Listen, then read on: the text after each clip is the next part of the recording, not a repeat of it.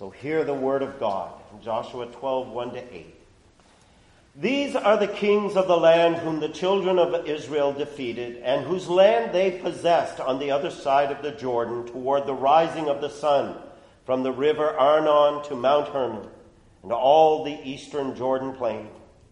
One king was Sihon, king of the Amorites, who dwelt in Heshbon, and ruled half of Gilead, from Aroer, which is on the bank of the river Arnon, from the middle of that river, even as far as the river Jabbok, which is the border of the Ammonites, and the eastern Jordan plain from the Sea of Chinneroth, which is the Sea of Galilee, as far as the Sea of Araba, the Salt Sea, the Dead Sea, the road to Beth Jeshimoth, and southward below the slopes of Pisgah. The other king was Og, king of Bashan, and his territory, who was of the remnant of the giants, who dwelt at Ashtaroth and at Edrei, and reigned over Mount Hermon, over Salcah, over all Bashan, as far as the border of the Geshurites and the Maachathites, and over half of Gilead to the border of Sihon, king of Heshbon. These Moses, the servant of the Lord, and the children of Israel had conquered and Moses, the servant of the Lord, had given it as a possession to the Reubenites, the Gadites, and half of the tribe of Manasseh. And these are the kings of the country which Joshua and the children of Israel conquered on this side of the Jordan, on the west, from Baal Gad in the valley of Lebanon as far as Mount Halak, and the ascent to Seir which Joshua gave to the tribes of Israel as a possession according to their divisions. The mountain country, in the lowlands, in the Jordan plain, in the slopes, in the wilderness, and in the south. The Hittites, the Amorites, the Canaanites, the Perizzites, the Hivites, and the Jebusites. And thus far, there is the reading of God's holy, inerrant word, and may He bring His blessing to us. Sometimes when we are reading chapters like this, we are going through a list of names, and that's all it is to us, is a list of names. But there's importance to everything that uh, we find in God's Word, and it's inspired Word. And there's a lot that we will normally skip over because we just don't understand the history or the significance uh, of uh, these sections. But uh, Joshua is a book about God fulfilling his promise to give to his people the inheritance that he spoke to, to Abraham. And, and God is the focus of all of this, even what we are reading here today. In fact, we're going to bring it right down to the whole issue of Jesus, who is the King of Kings, and, and understand his rule and his subduing of the earth and the subduing of all things in order to bring forth the kingdom of God on earth. Chapter 12 is the conclusion of the second major section of Joshua. There are four major sections. Uh, chapters 1 to 5 was all about Israel's entrance into the land of Canaan. Chapters 6 to 12 uh, was focused on all the major battles that Israel went through to conquer the kingdoms within Canaan. And in chapters 13 up to chapter 22 is Israel receiving their inheritance. And then chapters 23 and 24 respecting that call to holiness and to being the kingdom of God given to Israel. And here in chapter 12, we can see very quickly that there's two divisions within this chapter. Verses 1 to 6 are about the conquests that happened under Moses and the two kings that were conquered so that the east of Jordan River could be given to the tribes of Reuben, Gad, and half of Manasseh. And in verses 7 down to verse 23 are the 31 kings that were conquered under Joshua, and they're all on the western side of the Jordan River. It's interesting with uh, preparing for this and just doing some research most of the commentators really didn't see anything about this chapter worth mentioning. They very quickly skipped over it. But I want us to contemplate why is this chapter so important? I mean, we are reading of the conquering of 33 kings within the space of probably 30 years. Think about that. 33 kingdoms brought to an end within 30 years. I did a little research. How many of you know the number of empires and nations that have disappeared in the 20th century alone? I want you to think about that. Empires and nations that are no more. Prussian, the Russian Empire, the Austria Hungarian, the Ottoman, United Arab Republic, Yugoslavia, Czechoslovakia, Tibet, South Vietnam, East Germany, Soviet Union, British Empire, the French Empire, the Dutch Empire, the Belgian Empire, the Portuguese Empire, the Mandarin China Empire, the Japanese Empire. All of these are gone. Now you might say, well, some of those nations just became other nations. That's right, with different governance, different rules, different kingdoms, if you will. They've all transitioned within the last 100 years. And it brings us to understand, even as it does for this time. I mean, for, for 450, maybe to 500 years, all of these 33 kingdoms grew up, prospered, and are no more. Kingdoms rise, kingdoms fall. What is the one kingdom that still endures?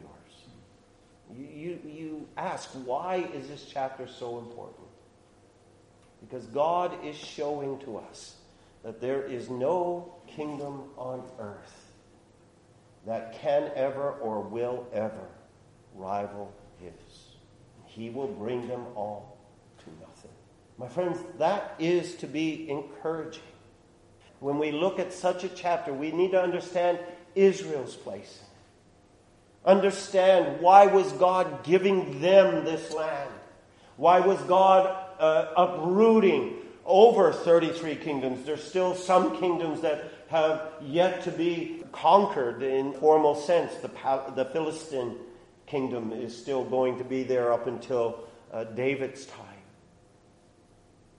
Why is God giving Israel this land? Well, you need to understand that Israel was not simply to be a nation among nations. Israel's purpose was not to represent a nation of people. That Israel's purpose was to represent God's kingdom. That's, that's why he was giving them this land. That within all of the pagan, idolatrous kingdoms of the world, there would be the light and testimony of the kingdom of God to all of the nations of the world. Israel was to be that representation. You heard me say this before, congregation, but now there is a new representation. And it's not replacement theology. The church has not replaced Israel. The church is the fulfillment of it under the kingship of Jesus Christ that this is the kingdom of God that is to be a light to the nations of the world for them to know that there is a kingdom to come that will subdue all other kingdoms so that the kingdom of God alone will reign and rule for all eternity. Why is this chapter so important? Because God is showing He is conquering the nations for the sake of His kingdom. It's here for us in shadows, in prophecy, in promise. Israel didn't fully grasp or lay hold of all that they were supposed to be. Her prophets, her priests and kings. Why did God institute all of that within the realm of Israel? Why did God give them uh, all of these priests and send all of the prophets and raise up all of the kings. Because again, there they were to be shadows and prophecy and promise of the greater king, the greater prophet, the greater priest whom they all represented. And that is Jesus. the Lord Himself. Jesus Christ, the great prophet. Moses was the next greatest, but Jesus far surpassed Moses, and everyone was looking for the prophet to come. When you read in John chapter 1, and the Pharisees and scribes come to Elijah and they say, Who are you? Are you the Christ? And they say, No. Well, are you the prophet? The one that Deuteronomy 18 proclaimed would come. They're both one and the same, the Messiah, the, the prophet. You know, they, they still didn't grasp all of that. But Jesus is the great prophet. We heard this morning, the one who alone is able to reveal to us the truth and glory and grace of God. He's the great high priest, and as Hebrews 8 says, he, he far surpasses the whole of the priesthood of Moses and Aaron and all their descendants. We sang of that in Psalm 99. But Jesus far surpassed them. I like how Hebrews 8 talks about him as the great high priest and the minister, the liturgist of the great heavenly sanctuary faithfully ministering in all things to the holiness and glory of God. And of course, we know Jesus is the true King, the one and only Lord of Lords, King of Kings. And, and why is it, again, important that we not only understand what this chapter is about, but look beyond these things and see Christ through it? It's important because Israel failed to be that holy nation. They failed to uphold the rule of God and the holiness of God before the other nations of the world. They failed many times over. It's very interesting. We're, we're getting in around 1100 sorry, uh, 1300 years before the time of Christ, and when Joshua ends, and then you get all these judges, and you just see this up and down roller coaster of Israel's failing. They failed to be that holy nation. Her prophets, her priests, her kings all failed to uphold the integrity of God's kingdom. You read 1 Samuel and you read about Eli's sons and what they did so sacrilegious against the temple of God that represented Christ in all of his mercies to his people. Priesthood failed. The prophets, they had more false prophets that they listened to than any prophet of God. You get to Elijah's time, and Elijah thinking he's, a, he's the only prophet left. Well, there were a few others, Obadiah and a, a few others in his generation. But how does that compare to the 450 prophets of Baal and Ashtoreth that he had to fight against?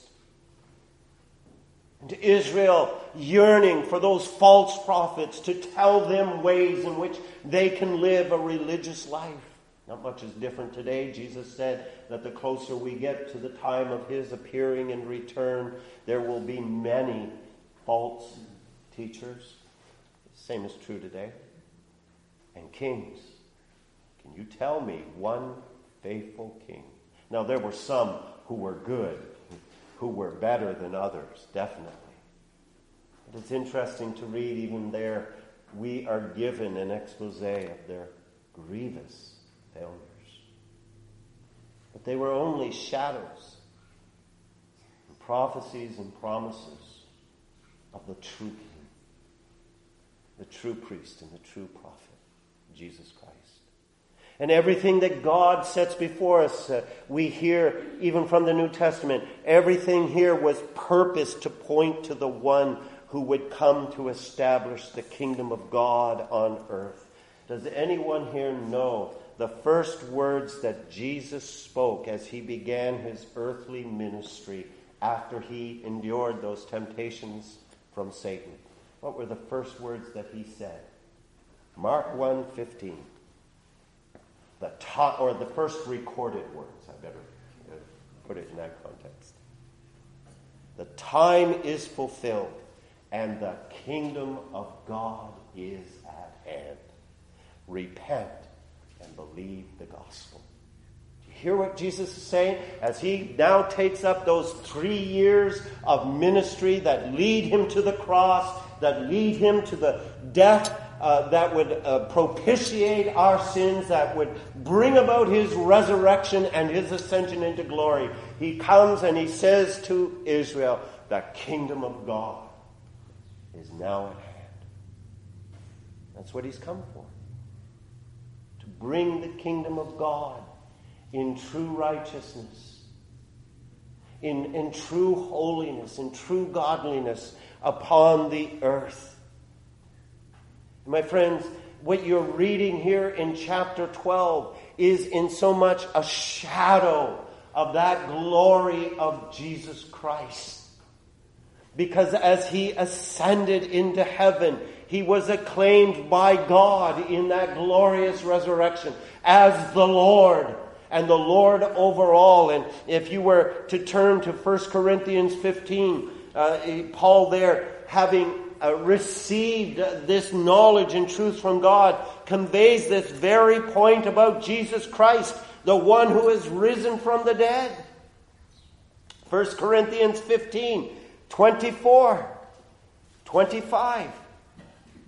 Then comes the end. What is what are we waiting for? We are waiting for the end. Jesus has risen. He's coming again and when he returns, there will come the end when he delivers the kingdom of God, the kingdom to God the Father, when he puts an end to all rule and all authority and power, for he must reign till he has put all uh, his enemies under his feet.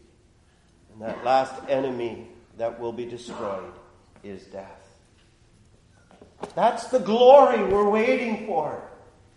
And you're going to hear more of this, but that's why we pray what? Your kingdom come. Pray. Your kingdom come. And again, Joshua 12 is a shadow of that greater, heavenly, eternal work that the Lord Jesus has come to accomplish the subduing of all his enemies and of all nations and of all peoples under his feet to hand the kingdom of God to the Father so that righteousness and truth may reign. And he is even now a conquering king. That's our first thing to, to consider with this chapter. He is a conquering king. And, and when you Think about that kingdom that is to come. It's, it's one kingdom, one holy nation that the Lord is coming to establish. You look at this chapter and, and you see a, a picture of, of that Christian worldview of Christ's kingship, where he will bring all things under his feet to establish one nation, one kingdom.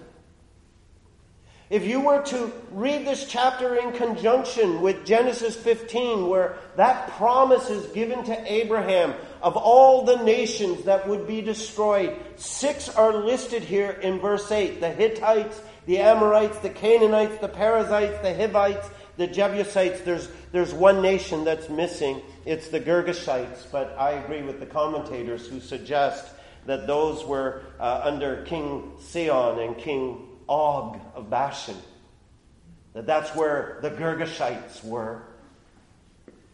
The seven nations and 33 kingdoms within those nations were all struck down, were all defeated.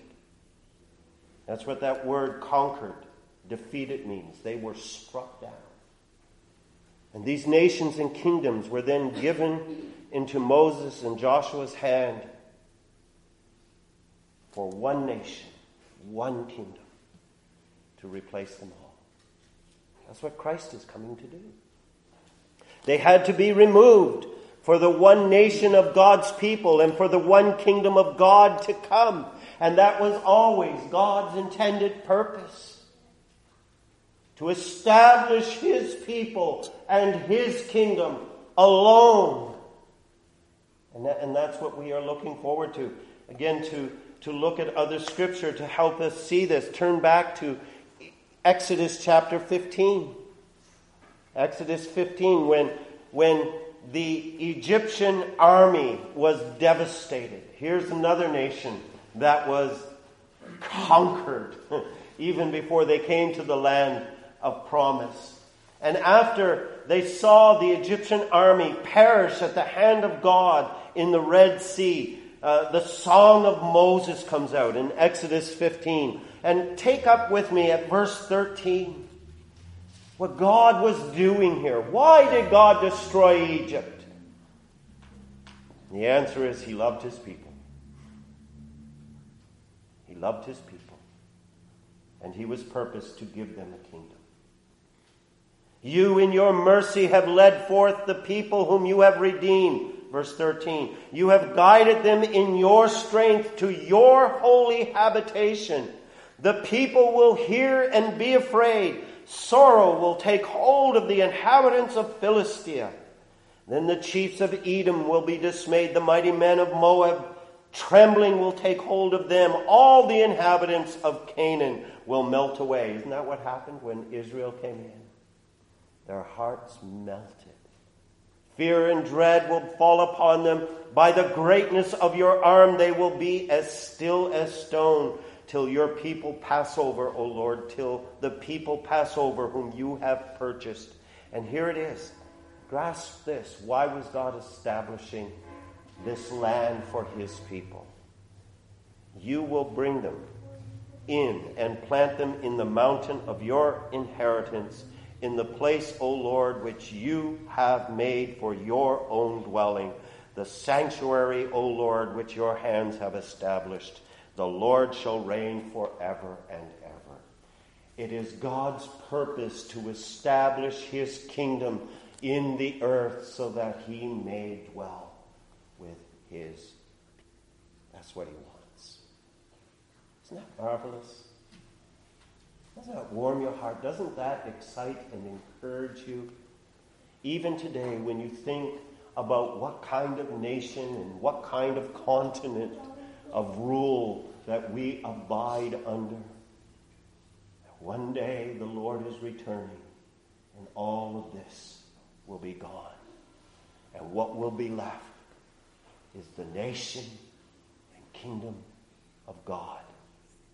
And God, what does he say in Revelation 21?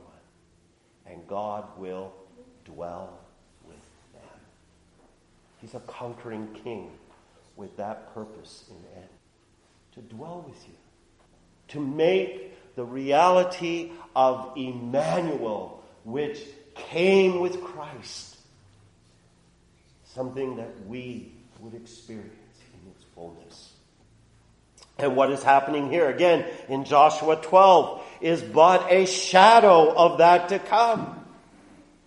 It's very interesting. And, and I personally do believe this, even though it doesn't necessarily come out in everything within these texts. But God has said in Revelation 7 that there will be a great multitude sealed by the Spirit of every nation, tribe, people, and tongue standing before the throne and the Lamb, clothed with white robes, where Revelation 11:15 where the kingdoms of this world have become what?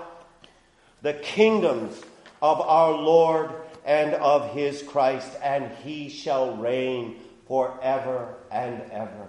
You know, when you read of these seven nations and these 33 kingdoms in this chapter, one thing to always remember, and I'll say this point often throughout this, is that these were not a united people.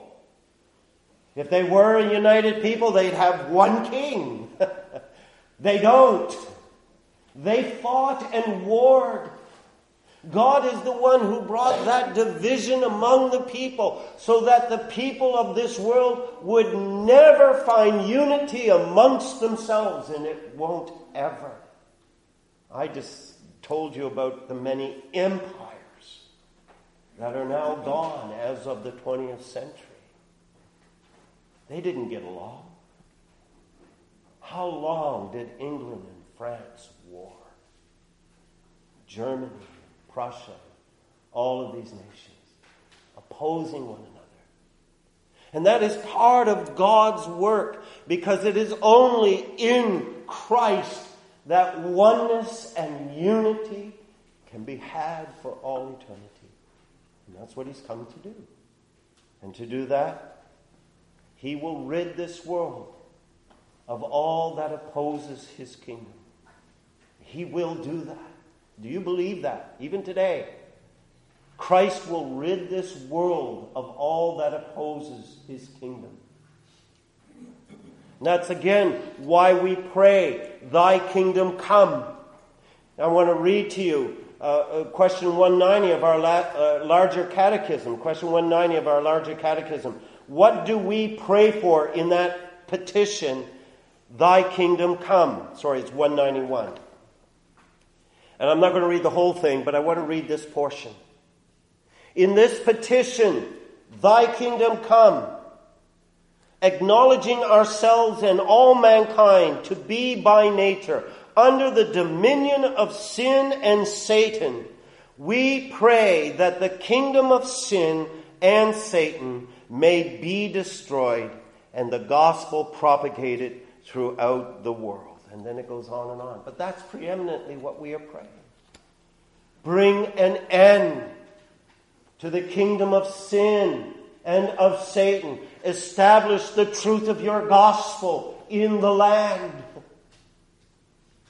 And again, when the Lord comes, what do we read in Revelation 21 when Jesus said, It is completed. All things he has made new. We read these words, Revelation 21 8, the cowardly, the unbelieving, the abominable, the murderers, the sexually immoral, the sorcerers, the idolaters, and all liars shall have their part in the lake of fire, which is the second death. These things will not be found in his kingdom. Thy kingdom come. My friends, I say that to you because when you read of these seven nations, when you read of all of these kingdoms that are listed here, I want you to understand those words of Revelation 21 8 describe these nations.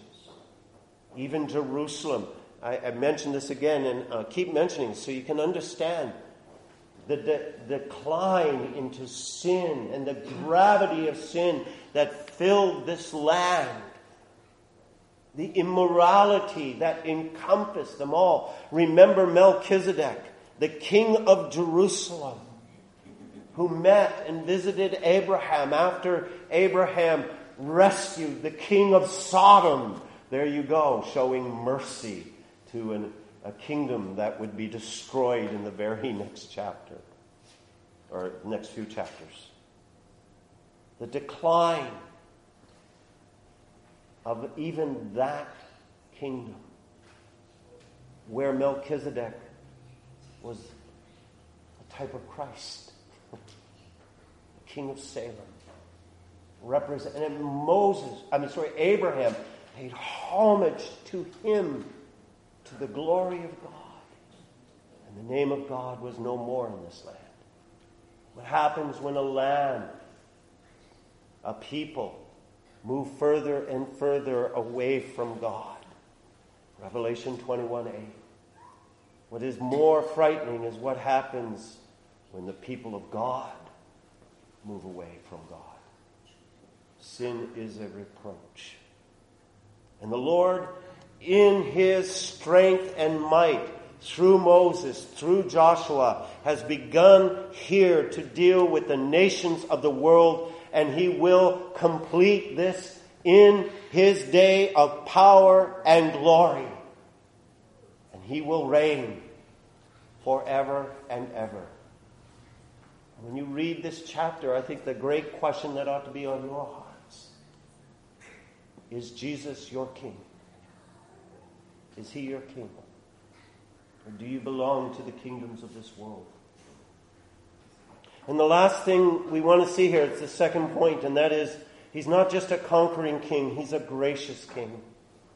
Twice it is stated that Moses and Joshua, in verse 6 and verse 7, they gave Israel the land as a possession. They gave Israel this land for the formation of a kingdom.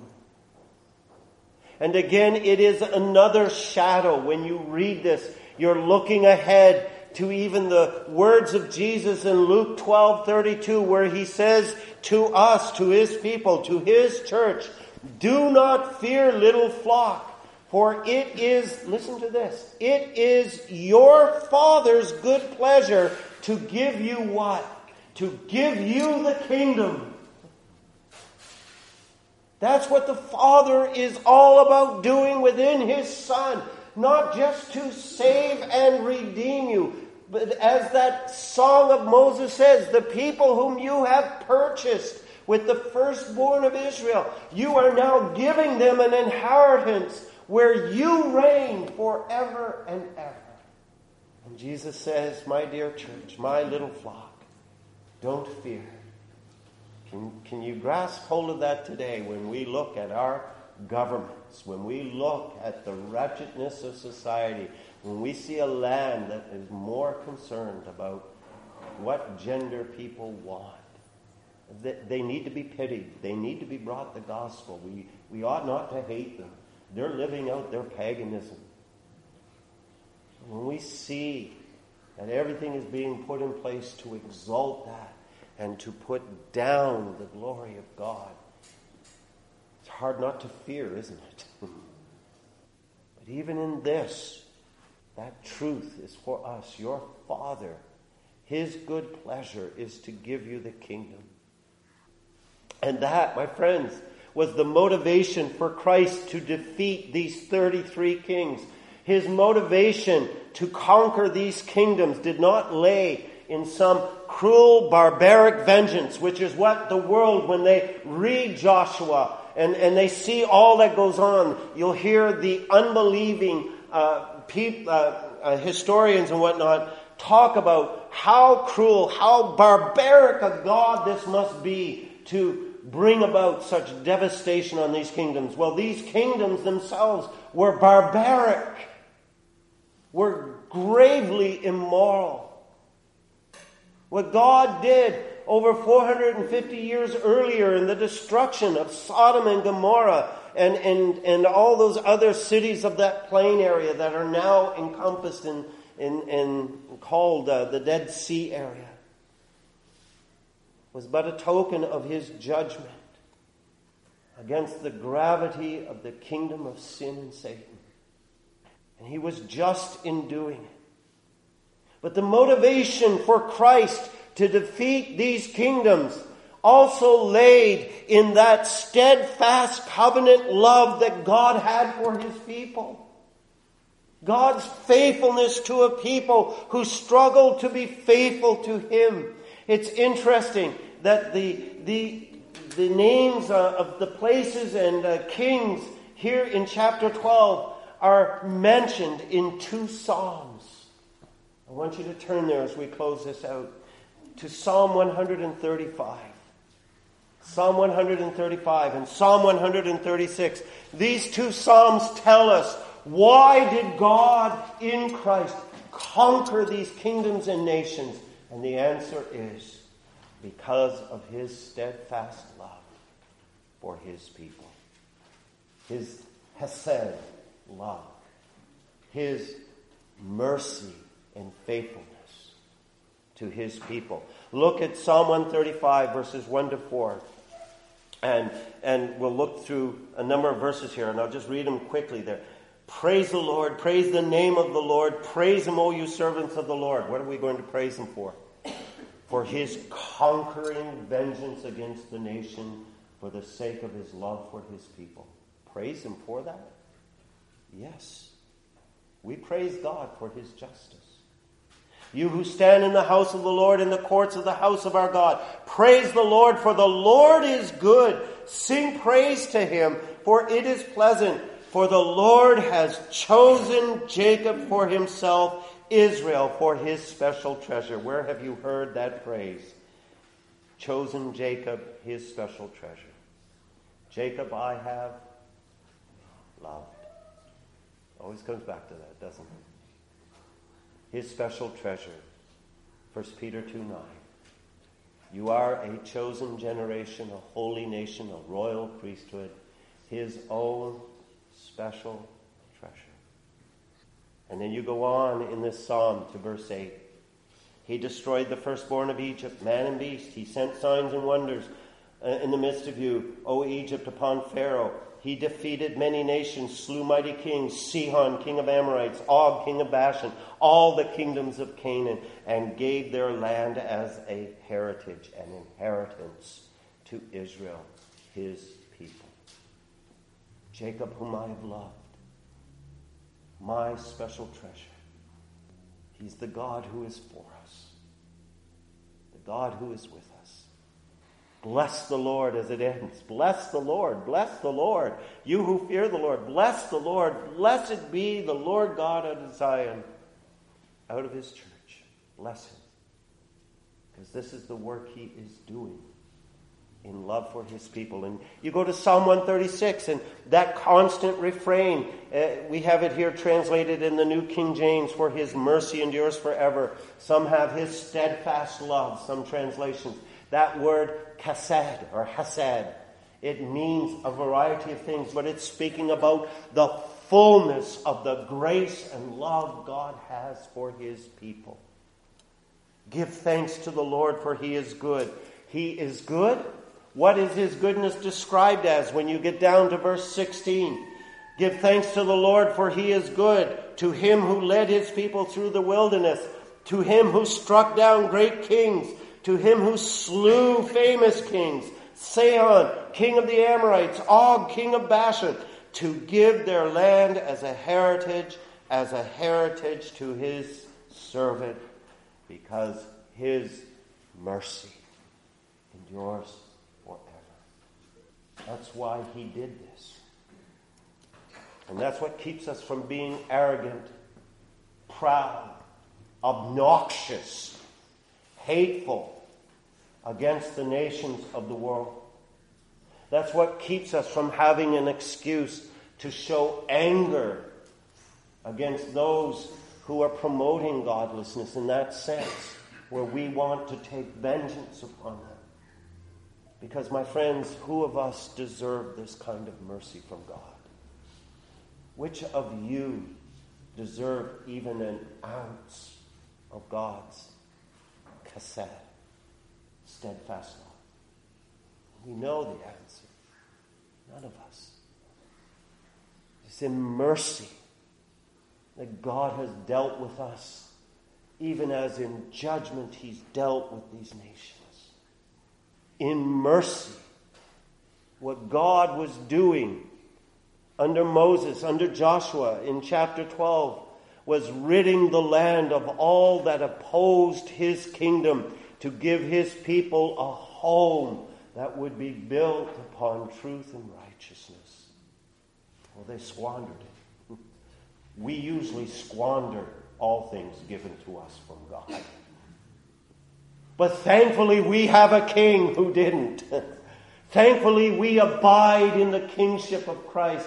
Thankfully, we have one who is over us in all things before God who did not squander anything or fall into any measure of sin, who stands for us, who himself willingly endured the scorn, the shame, the mockery, the contempt of many nations in his earthly ministry, and particularly as he was being led to the cross. He was acclaimed by the Roman soldiers, by Pilate, by Herod, by Satan, as the king, as the king of the Jews. And they took out their malice, their rage and anger against him in crucifying him. But our king willingly endured all of that order to accomplish our redemption and to bring forth the success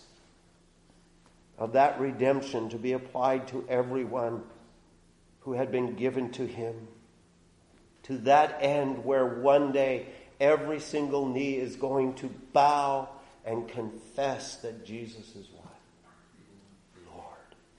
And thankfully, if you believe in Jesus now, thankfully you have this side of eternity bowed the knee and confessed that He is Lord.